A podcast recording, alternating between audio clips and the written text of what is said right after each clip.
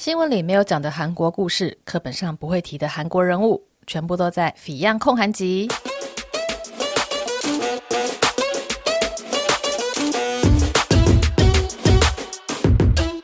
安妞，大家欢迎来到《Fion 焢韩集》。那这集呢是第三集，我们要延续上一集讲三星集团的故事，我给大家复习一下哦，就是这三星集团的从头到尾。那第一个，也就是第一代呢，就是李秉哲；那第二代呢，就是李健熙；第三代呢是李在镕。好，那我们上次讲的呢，就是第三代的故事，包括了李在镕，还有李富真。那他后面还有两个小孩嘛，就包括了李旭显，还有李颖欣。那我们现在就要讲第三个小孩跟第四个小孩的故事。那李旭显的婚姻还有他的事业就比较的平凡一点，相较于他的哥哥跟姐姐。那他之前主要负责的部门呢是时尚的部分，也就是三星的第一毛织的公司。如果来韩国逛街的人应该知道一个牌子叫做 A Seconds，我觉得它就有点像是嗯酒店的吗？就是一个比较主打年轻人的品牌，但是设计都还算蛮简单的，就不会非常的难搭或是很 fashion 到过头那样子。不过一开始这个 ASECONZ 的评价并没有很好，因为就觉得说，诶，既然是三星下面出的品牌，怎么会就是布料没有到非常的高级，就觉得让人有点失望那样子。然后他一八年的时候呢，就调任成为了别的集团的理事长，然后还有包括了那个美术馆的运营委员长，就比较是退下来第一线的工作啦。那她的老公也算是一个政治联姻的部分，因为她老公是东亚日报的会长的次子，那东亚日报就是一个媒体的大报嘛，所以说也算是跟媒体的二代。有了联姻，然后李旭显他有四个小孩，比他的哥哥还有姐姐呢生的小孩都还要多。那讲完了大儿子李在镕，还有大女儿李富珍，还有二女儿李旭显之后呢，最后要讲的就是他们家的三女李颖欣、李允亨。那这位女孩呢，她是在一九七九年出生的，不过她已经过世了，是在零五年的时候过世。那她跟她的大哥李在镕是相差了十一岁，然后跟他的二姐呃李旭显是差了六岁，所以算是一个李健熙很宠的小女儿那样子。那他跟他的哥哥姐姐不太一样的地方，就是他比较好接近，因为他当初在二零零三年、二零零四年的时候呢，就在网络上开了一个网站。就记录自己的日常生活，就有点像在写 blog 那样子，都是一些很平易近人、很琐碎的日常生活故事。例如说，他之前就有上传过一个文章，说：“哦，我本来想要学吉他，因为我男朋友吉他弹得很好，那我就学了一点，嗯，但是我太懒了，我就没有进步，就很自己的生活记录那样子。”然后另外还有一天是说：“哦，在滑雪场滑雪的时候，哐。”有个女孩撞我，吓了我一大跳。然后我爸就跟我说：“哦，现在滑雪的话，一定要记得戴安全帽哦，所以你要要戴。”就想说，诶，李健熙提醒女儿的一种很日常生活的对话，就是很难想象的。所以大家就还蛮喜欢看他的文章，然后他也会很亲切的去回大家的留言。你现在去看 Instagram 也会发现很多富二代秀出他们的生活，但是在零三零四年那个时候是很少见的，所以。大众也会觉得说，那这个李颖欣就是李健熙的老幺女儿，好像就是比较平易近人，跟他的哥哥姐姐比较不一样，就觉得她还蛮可爱的，形象很亲民那样子。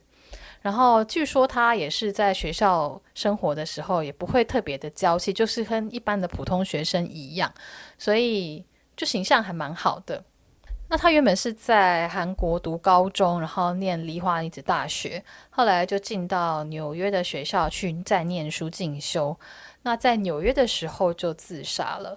那不知道他的自杀原因是什么，只有传闻说是因为他有个男朋友叫辛租炳，然后他想要跟这男朋友交往，但是被家族反对。那家族就很强烈的要求他们必须要分手。那加上他后来在纽约生活的时候就很孤单。那在这样双重的一些压力之下呢，他就决定自杀了。但是，呃，实际的原因我们也不是很清楚，那就是一个传闻，给大家知道一下。好，前面讲完了四位李健熙的儿子女儿的故事，现在想要来讲一下他的第三代。就是因为李健熙会长的葬礼的关系，所以李在镕的女儿她出席了这个葬礼的时候，就受到媒体的注目。她是在零四年出生的嘛，所以这今年是十六岁、十七岁。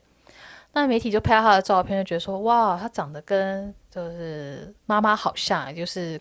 呃，跟李在容离婚的那位林世玲，这个女儿叫做李文珠，李元珠。那这个中文名字是我随便翻的，因为网络上面有她的汉字名。那她以前是学芭蕾的，她在韩国的国立芭蕾舞团下面所属的一个青少年芭蕾舞学院学芭蕾，然后也有演出过几场公开的表演。而且李在荣就有出席这个表演，然后有个小趣闻，就是记者在这个表演会场看到他说：“诶，就想要上前访问他，但因为记者拿的是 LG 的手机，然后记者要打开那个录音的时候，李在荣就说：‘诶，你拿的不是三星的手机，我不要受访。’就是跟记者开玩笑那样子。那李玟珠他在韩国念的是龙山的一个国际学校，那个学校的学费还蛮贵的，还蛮多有钱人的子女就念那个学校。”例如李英爱的儿女好像就是念那个学校。那李玟珠现在在美国念书，他念的学校呢叫做……诶，我不太会念，叫做 Short Rosemary Hall，是一个很有名的 boarding school 的样子。据说是美国前百分之一的私立住宿学校。那这个学校里面就有很多正二代或是富二代的子女都在这边念书。那我查了一下这个学校里面的校友。像是美国第三十五任总统甘乃迪，约翰甘乃迪，就是被刺杀的那一位呢，就是这个学校的校友。然后美国现任总统的女儿，也就是伊万卡，她也是这个学校的校友。那我查到一个资料，我觉得还蛮酷的，就是这个学校的一个几个校舍，是包括了艺术中心和科学中心，是由贝聿铭所设计的呢。听起来感觉就是非常的高尚大。那李玟珠他有使用 Instagram，所以就被一些网民搜寻到了以后，发现他有 post 了一些日常生活的照片，然后网民就把他截图传了出来。他的生活就是跟一般的少女们一样，也会去看演唱会啊，或者说日常生活的自拍啊等等。那比较有趣的传闻是，他跟朋友自拍，但他拿的是 iPhone。诶，你爸是三星呢？你爸是三星掌门人呢？然后你拿 iPhone。然后网络上有流传一张他跟他其他同学的合照，那个合照我觉得网民也是很厉害，就找出了合照里面的人的背景，都是一些名人的二代，诶，像是有印尼一个最大烟草集团的会长的外孙女，然后有百度创办人李彦宏的女儿，还有甲骨文财务长 Safra Catz 的女儿。还有共和党议员的女儿啊，或是辉瑞药厂 CEO 的孙女，德国商业银行会长的孙女。请问这些网友怎么都知道这些人的？反正就是他们背景都还蛮厉害的，就是一个有钱政商名流的人的二代去念的学校。唉，那很多媒体是有帮他马赛克了，但是你还是可以找到一些。就是没有马赛克的照片，是真的蛮可爱的。然后我有传给我一些朋友看，他们都觉得嗯，长得好可爱哦。好，以上就是李健熙他的一些家人们的小故事，我自己觉得还蛮有趣的。那我刚刚前面有提到，三星以前有个员工叫 Kim Yong Chul，他有出了一本书，就是揭开三星第一的真相——三星内幕。那这本书在韩国也很红，他是在一三年的时候出版了中文版吧？我看一下哦。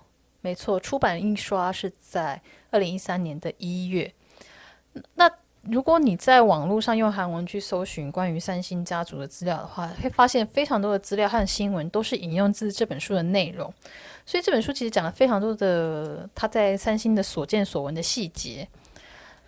那比较多的是他嗯进入三星工作的时候，他怎么样做白手套，或者说怎么样去帮助。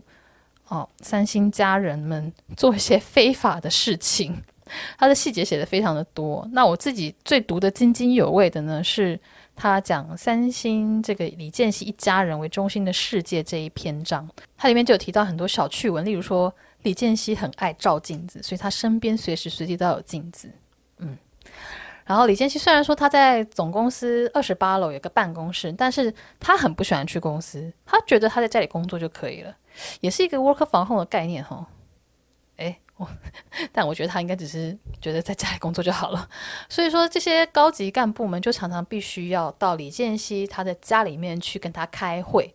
然后再回到公司来来往往的。那幸好李健熙他家离江南是没有很远了，开车大概二三十分钟而已，大家不用担心这件事。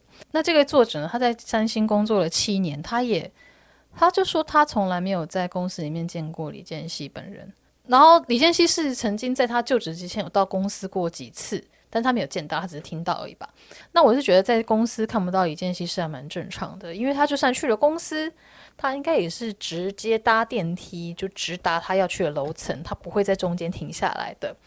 就因为我前公司常常会接待一些贵客嘛，然后每次这些贵客来的时候啊，我们的保卫就是那个安全人员都会直接控制那台电梯，所以我们从大厅一楼搭电梯就可以直接到达我们要去的楼层，就不会中间什么三楼啊、六楼啊那边停，然后等人进来再出去。没有，我们就是直接直达我们要去的楼层。然后我朋友在三星工作嘛，然后他有说他的办公室之前就在呃李健熙会长的办公室楼下，但他也从来没有见过李健熙本人。我想这是很正常的，嗯。然后里面这个 Kim Yong Cho 他特别提到就是李健熙他六十岁生日宴的状况哦，他就觉得这生日宴很夸张，因为这个生日宴就是很花费了很多钱嘛，找了很多人。然后请请了一堆明星来表演，然后也吃好的喝好的，然后他说光是这个宴会的预算呢，大概就花了十亿韩元左右。然后这个作者就觉得天哪，怎么这么奢侈？哦，但是我是想说，嗯，韩国人他们蛮重视这种六十岁整数年龄的呃生日 party 的，是花甲宴吗？抱歉，我有点忘记了。台湾人也是啊，就是会有那种什么。六十大寿的生日嘛，那只是因为李健熙他开有看五集，他赚比较多，啊也话比较凶嘛，嗯，所以这部分我是觉得还好，并没有到无法理解的程度。然后他也有提到李健熙他身为会长嘛，他的周边的人也是必须常常要 stand by，例如说会长突然想打电话讨论什么事情，那你身为员工你一定得接，特别就算你是部长级的人物，但是就是得照做那样子。所以他的身边的人啊，就算去出差啊，或者说去旅游啊，也都是战战兢兢的，觉得随时接到会长的电话就必须要接哦。那照顾李健熙生活起居的一个秘书呢，他的薪水就很不错，就是有数亿韩元，也就是至少台币两三百万以上。然后同时也有股票选择权。另外，他就写说还提供了他那个豪华公寓里面的阁楼套房。就是给钱又给房子又给股票那样子，嗯，我觉得虽然说这工作很辛苦，但是同样的，他也获得了还不错的福利吧。那这本书其实里面还有讲到了一些三星失败的政策，就现在因为李健熙过世的关系，很多人就会提出他的一些改革的方案，例如说，像李健熙之前就喊出说一个新经营的宣言。除了妻子和儿女之外，一切都可以换新，就希望说来一个新气象，有一些变化那样子。那里面随之提出的一个制度呢，就叫做七四勤务制，也就是说把上班时间改成早上七点上班，下午七点下班。嗯，我是不知道这个作用，这个制度的作用是什么？是想说早睡早起身体好吗？然后早点工作，早点下班，让大家更有效率吗？嗯。但是这本书里面就有说，最终是失败收场啊！我觉得原因也是完全能够理解的，因为你早上七点上班，你下午四点下班，那你早上七点你也想要联络厂商或者是联络供应商什么的，那些厂商可能八点、九点甚至十点才上班，你们就会有时差。然后下午四点下班，那对方可能五点、六点、七点才下班。那你们又会有两三个小时的时差，所以这项工作的话很难做诶，因为你跟人家永远是有个几个小时的差距。那很有可能的就是你早上七点上班之后，因为一直联络不到对方呢，或者说你有事情做不完嘛，那你不可能四点就下班啊，所以你还是要可能五六点才能下班。那你这样工作时数就超长诶。所以这个制度吼，嗯，我觉得如果要这样做的话，应该要你的所有承包商都一起做，才有可能成功。但是七点上班等于是怎样？六点就要起床吗？五点就要起床？因为有时候通勤时间一个小时，你五点多就要起床，那时候地铁可以搭吗？哦，好，我想的太细节了。总之，这个制度就是失败了啦。他说是。他说是实施了十年之后就宣告废止。我想废止也好，哇，早上七点上班呢？我以前早上八点上班，有时候都很常迟到了，无法想象早上七点上班是什么感觉。好，那以上呢就是三星李健熙一家人的一些小故事、小趣闻。那我刚刚提到的这本书就是以 Kim y o n c h a 金永彻所写的《三星内幕》呢，他有兴趣想要了解三星的人，我觉得是还蛮值得一看的。但是他在台湾的已经绝版了，那所以你可能要找韩文版，或者说你在台湾的书店去找二手书才看得到。那在上一集播出之后呢，有读者在我的粉丝专业下面留言哦，说其实跟三星联姻的这些集团呢，除了东亚日报啊、CJ 啊等等之外，其实还有一个蛮重要的集团叫做新世界。那这部分我没有提到哦，主要是那时候我还没有研究到那么多啦。哎，你知道，就是为了讲这些八卦啊，我不是说只看一看那些八卦杂志就拿来，就是直接把它重新讲一遍。我是翻书，然后查新闻，查了很多呃资料之后，才敢来讲这些八卦的。也就是说，虽然说我讲的是八卦，但是呢，我讲的都是我有找资料的八卦。嗯，好。那其实这个新世界集团呢，就是李健熙的妹妹李明熙，中文是叫李明熙。那她也是李秉哲的小女儿哦。给大家回顾一下，李秉哲呢就是三星集团最早的创办人，也就是李健熙他老爸，也就是现在李在镕他的爷爷。那这个李明熙呢，他是李秉哲的，也是老幺幺女这样。不过要补充一下哦，要说她是老幺，好像也不太对，那是在韩国的部分哦。他在日本，呃，跟一位日本女子呢，也有生两个小孩，是一男一女，一位叫伊泰惠，一位叫伊黑甲。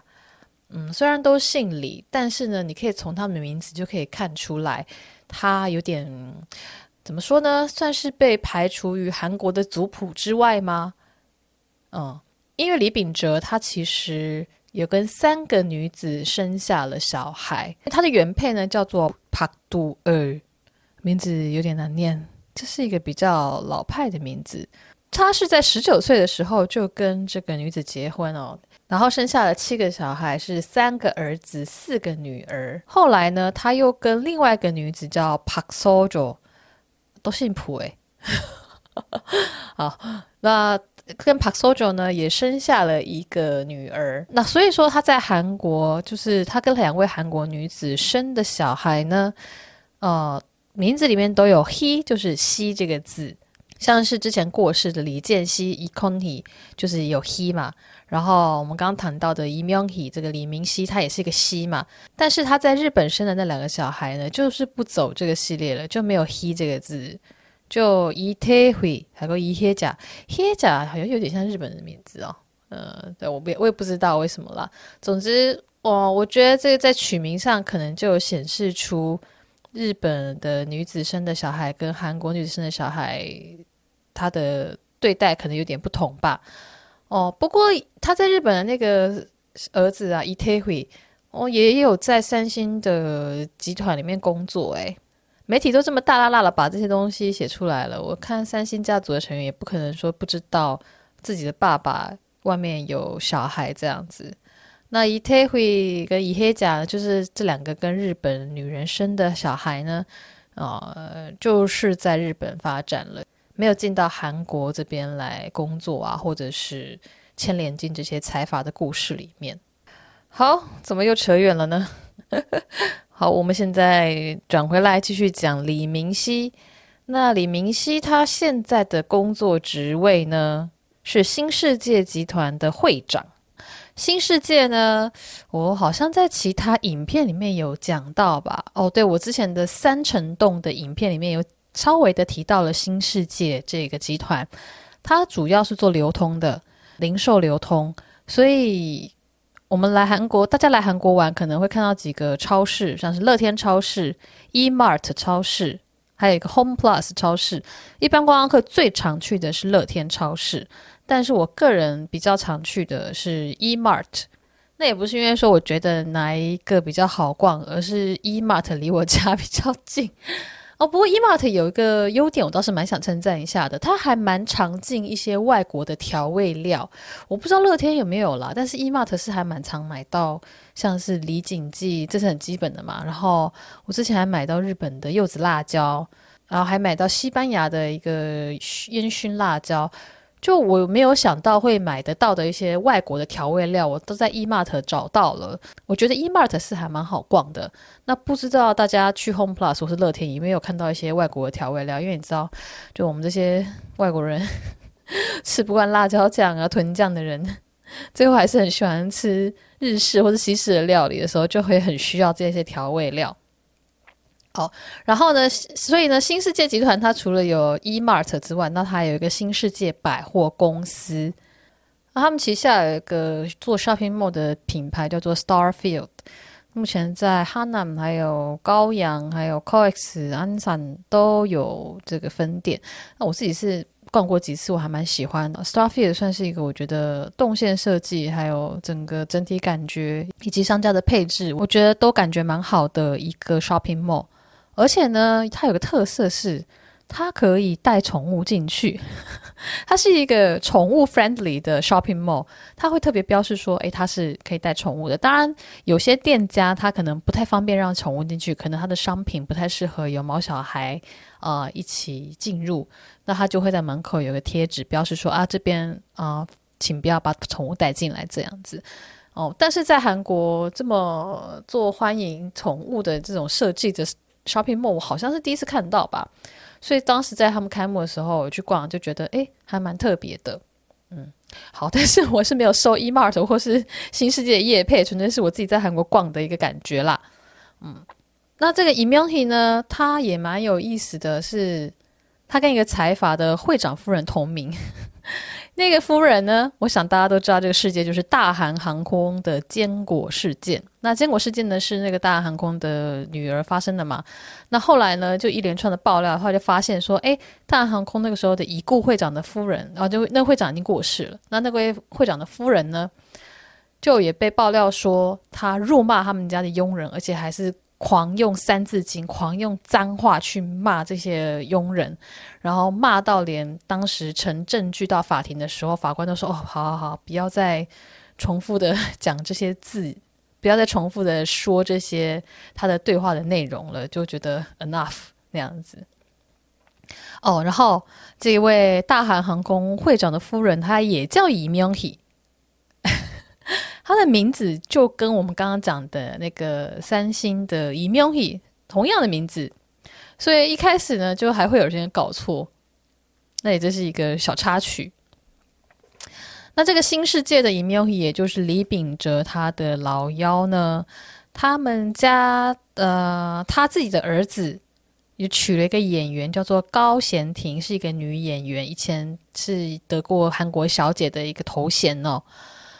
然后那个演员在二十三岁还二十四岁的时候演戏就大红，但是呢，突然之间就说：“哎，我要结婚了，大拜，我不演戏了，我要去结婚。”然后那时候就说是嫁入豪门嘛，因为她的嫁给了新世界集团的这个等于是二代，那也等于是三星集团的三代，因为是李秉哲的，诶，应该说高贤廷他的前夫呢就是。李健熙的外甥，对外甥，所以说他等于是真的是嫁进了一个豪门哦。以韩国来说的话，那高贤廷呢也嫁入豪门呢，也生了两个小孩，一子一女。那后来是离婚了，但离婚的理由呢，同样是不能说，嗯，只能说大家就是很揣测的说，认为应该是这个豪门的饭碗不好捧哦。因为他是在离婚的时候接受采访之后说：“啊，我明白了，有些事情是做不到的。”那说者可能无心，也可能有意，不知道。但是呢，我们这些听的人就会觉得说，有些事情是做不到的。这个意思有可能就是指说啊，像我这样平凡的女子嫁入豪门是做不到的。好，我自己很碍眼哦，也不知道是这个原因到底是什么啦。这总之就是大家的想法。所以说，你纵看了韩国的这几个公司、这几个企业、这几个财阀，就发现他们连来连去都连在一起，都有关系。那就是啊，例如说，我可能就讲一间公司，然后呢，有可能讲一间公司就说，哎，那是你爷爷的什么兄弟的女儿的老公的企业之类的。就是这个人脉网是很紧密的哦。那我们这两集就讲了三星家族，就是这个有钱人的财阀系列的故事，真的是非常的多人物出现。那我有很多没有办法一一讲得很清楚的，因为要做的功课实在是太多了。那在 Instagram 呢，有些听众会 tag 我，然后就跟我分享一下他们听这 podcast 的感想。那有位听众呢，他 tag 我的时候，他就说啊，觉得财阀的世界比电视剧还要精彩。然后他下面也说，以前觉得说，诶，麻雀变凤凰好梦幻哦，但是呢，长大以后就觉得啊，真的不用想了啦，这种生活圈子不同，其实很难交心的。哦，我真的是非常的有感触。我的感想跟他一样，因为我以前的工作啊，曾经接触了非常多的政治人物跟有钱人啊。其实我觉得这些政治人物跟有钱人超难搞的 啊！不知道我的前同事会不会听我的 podcast，但我觉得也无所谓啦，因为呢，我的同事们也是负责伺候这些政治人物跟有钱人，他们应该觉得心有戚戚焉。啊，那为什么会说觉得他们超难搞？其实我后来能够理解啦，毕竟他们身份比较敏感嘛，然后他们握有的权力也比较大，所以他们自然对于人的戒备性也会比较重。所以我后来也可以理解他们的想法。那当然，我当时在工作的时候会觉得，哦，嗯，当然超难搞的。哎，我自己自备了那个变音系统啊，就是把脏话逼掉。那我在回复这位听众的那个 tag 的时候，也有说啊，其实我觉得如果家世是不同的 level，却想要跟这些人交朋友的话，也是可以的。但是说你必须自己在别的领域也有一定的高度。那为什么会这样说呢？就是必须要提到一个我自己觉得有点丢脸的经验，因为哦、呃，就以前工作的关系嘛，可以接触到一些不太一样的人。那我就曾经在人家的介绍之下呢，就有认识几个真的是富二代，就是工厂里面有几万个员工的那种富二代哦。啊、那在那个产业就讲出去，大家绝对就知道是什么公司的那种呃知名程度。但我这边当然是不会讲啦，不好意思，我还是很怕被被告之类的。没有啦，同事之间也要保护一下我的同事们。那在就在介绍认识之后。哦，那时候才很年轻吧，二十几岁啊，这样自己讲自己好好奇怪。但那时候就还蛮不太懂这个社会的世事吧。虽然说二十几岁都会觉得自己很懂，但其实你现在回头看就觉得超不懂的，好吗？我那时候就因缘际会之下认识了这个算是讲小开好了，真的是小开。然后呢，难免心中会有些幻想吧，觉得诶，我认识一个小开耶，是不是？你知道电视剧里面不是常演说小开跟平凡人的恋爱故事吗？哦，真的是，呃，就算没有想要发展成什么关系，但是认识一个有钱人，嗯，也不差，也不是个坏事嘛。就会觉得说，好像获得了一个很大的资源什么的。那总之就想说，要在那个小开面前好好的表现呐、那时候就去了一个餐厅嘛，然后就想要 gay 掰，想要装作自己很懂，然后就用外语点餐。然后呢，但是那个外语呢，其实我讲的也没有很好。然后点点后，哎，我就听不懂那个服务生在说什么，超尴尬的。然后那个小开也是蛮直接的，他就直接说：“啊，你不是说你外语很好？” 然后我觉得哦，好丢脸哦。嗯，对，这个是想要在小开面前好像留给人家留下一个好像深刻的印象，结果呢就反而做不好，然后有点丢脸的故事。对，我就记到现在，我一直记恨。但是后来在相处的感觉之下，也觉得，诶，这个小开就有点怎么讲呢？嗯、应该说他已经很习惯别人要奉承他，别人要在他面前显示自己的能力，所以他也会很习惯的去评价别人的行动跟作为。那我跟他中间还是有几个朋友，然后我跟那个中间朋友比较熟，所以我等于通过中东朋友认识那个小开嘛。但我跟小开是不熟，就是我们两个是一个一度人际关系的，二度人际关系嘛？还是一度人际关系？这中间就是有隔一层朋友圈啦。那总之我的朋友圈可能他们还是跟小开有交情，但我就觉得，嗯，就觉得相处了几次以后。反正就相处了几次之后，觉得还蛮有压力的。可能就是我自己心里面也会想要有在别人面前表现，或者说想要留下好的印象的那种压力吧。然后其实那种压力会让你自己的行为举止更加的不自在，或者更加的不自然。后来我就觉得这样也不太好，不是很健康。然后我后来就把那个小开的 FB 也删掉了，就觉得不是同一个世界的人不需要当朋友啦。哎呀，我现在诶，我我其实也忘了他叫什么名字了。我记得他的姓，但是我不太记得他的名字。嗯，那所以后来当然也就没有再联络啦。那但是，呃，我觉得还蛮糗的事情，就是跟大家分享一下。那不光是这个小开，其实后来还是有一直接触到可能名人呐、啊，或者是有钱人呐、啊、的这个朋友。那也会有一些亲戚朋友们，他们可能认识一些知名人物。嗯。认识知名人物，你免不了会想要拿出来炫耀，就是说，哎，我其实跟谁谁谁很熟，我觉得这是人之常情，就有点像是，呃，你买了一个很厉害的东西，你就会想跟大家分享；你认识了一个很厉害的人物，你可能也会想要拿出来讲一下。我觉得这是难免的耶，就是人之常情吗？但我觉得那个心态是有差别的。我自己觉得很好判断的一个方法就是。当你提到某一个有钱人或是某一个名人的时候，你是用一种炫耀的心情在讲的时候，那就代表你的 level 还不到可以跟那个人当朋友的程度。就是你是把他当做一个名牌在讲的，而不是把他当成一个朋友在讲的。我觉得在提到自己的人脉的时候，去反思一下自己讲出这句话的心情是什么的时候，你就可以知道说啊，其实我。跟那个人 是不同程度的。那在这种跟有钱人或是跟名人交朋友的方面呢，我觉得是可以参考董成瑜，就是一个作家，就是一周刊之前的人物采访组的代理人。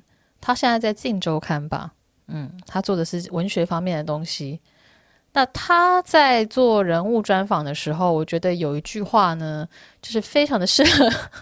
拿来给大家跟有钱人交朋友的时候作为参考。虽然说 我不知道是每个人都有这需求啦，但是反正就姑且听之吧。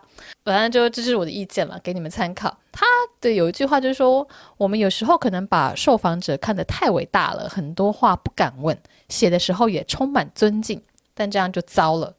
应该把受访对象视为一般人，他只是在此刻发生一些事，让我们有个话题可以写。那我觉得在跟名人或是有钱人交朋友的时候呢，嗯、也要抱着这样的心情，才不会让你们的关系太过的紧绷或是刻意。就是你不要把这个名人、有钱人看得太厉害、太伟大、太崇拜，他也只是一个一般人，他会觉得有压力，那也会让你们的交友关系变得太过的刻意。那他有一句话，我觉得也蛮适合拿来当做交朋友的时候的提醒，不光是跟名人、有钱人交朋友，就是跟所有人交朋友的时候。他写人物的时候是说，如果做不到众生平等，那就用仰角看小人物，用俯角看大人物，给大家参考。我自己是觉得还蛮受用的。好。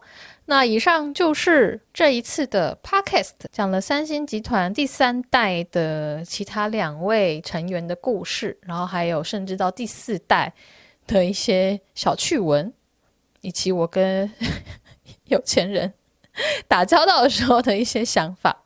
那希望大家还喜欢这样子的 Podcast。